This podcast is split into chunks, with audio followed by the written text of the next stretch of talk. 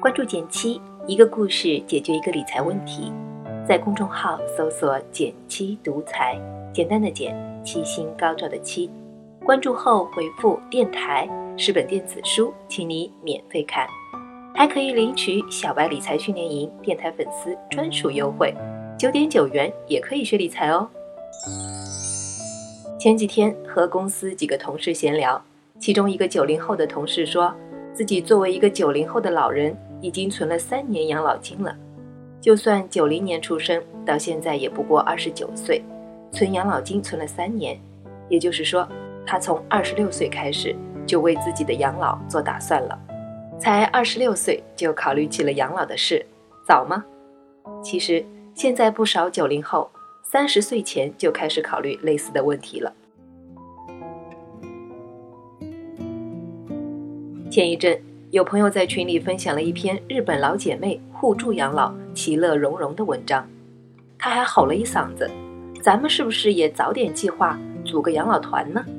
没想到这个以九零后为主的群热烈讨论，纷纷附和。毕竟现在都是精致的时尚女孩、潮人男孩，未来也都想体体面面、开开心心。不过一个很现实的问题就是背后得有钱的支持。前段时间有个综艺，里面向我们展示了老艺术家牛奔的养老环境。他住的这个老年公寓确实有点牛，宽敞明亮的卧室、餐厅、客厅，可口而且营养配比专业的餐食，专业护工照料，物质上没话说。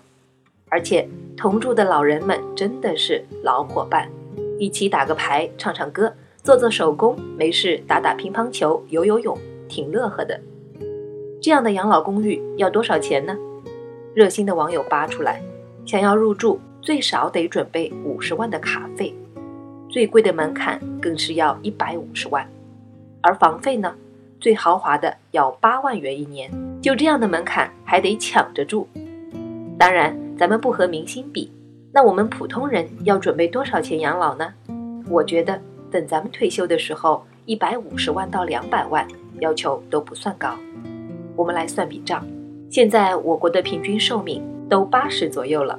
假设我们六十岁退休，准备二十年养老金，其实不算多。哪怕只考虑现在的生活水平，参考我妈的退休生活，吃穿用度加点旅游娱乐，二十年再怎么也要个一百万。再考虑准备五十万左右的医疗金，一百五十万的养老准备，只能算是个小康水平。对了。这还没考虑护工、养老院的成本呢。好的养老院，就像牛本老师住的这种，是好吃好住还有伴儿的入场券。当然，这背后又是一笔财务准备。现在问题来了，这么多钱该怎么准备呢？其实你也不用太焦虑，毕竟咱们还有一个必杀器，那就是咱们还年轻，能准备的时间多，能赚钱的机会自然也多。我打听了一下那位九零后同事的存养老金的方式，具体来说，他做了三件事儿，这里我也说出来供你参考。第一件，每月存一点无压力养老金。这位同事给自己算了一笔账，如果从他二十六岁起，每个月存一千块养老金，对他来说压力不大。坚持到五十岁，这笔钱就会变成一百三十多万。如果多坚持十年，按现在六十岁退休的普遍情况，他还能再翻快三倍，变成将近四百万。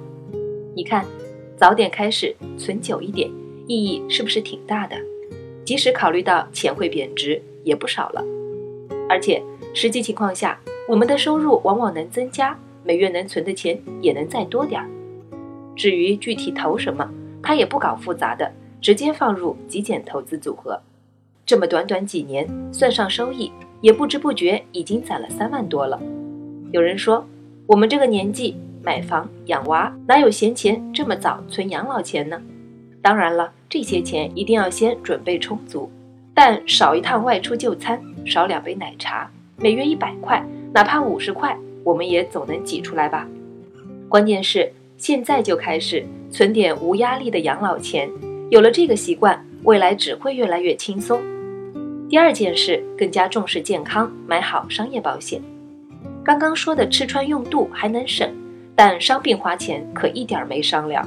除了好好锻炼身体，我也强烈推荐大家在身体好的时候买好商业险。其实不光是为了养老，买好意外、重疾和医疗险，有了家庭责任，再买个定期寿险，真的挺重要的。最后第三件事是思考一直愿意做的事，和三五志同道合的好友聊聊养老。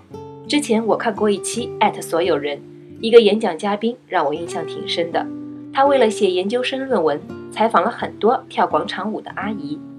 有许多人在退休后没了工作这个和社会联系的主要渠道，瞬间就陷入了深深的精神空虚。因为除了金钱的准备，精神上的准备往往会被人忽视。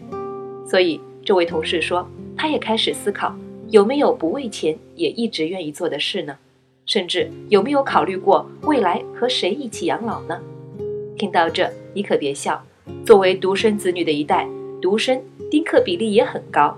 我身边就有不少朋友在买房时，甚至会选择和朋友而不是父母住得近一些。仔细想想，其实也是挺好的选择。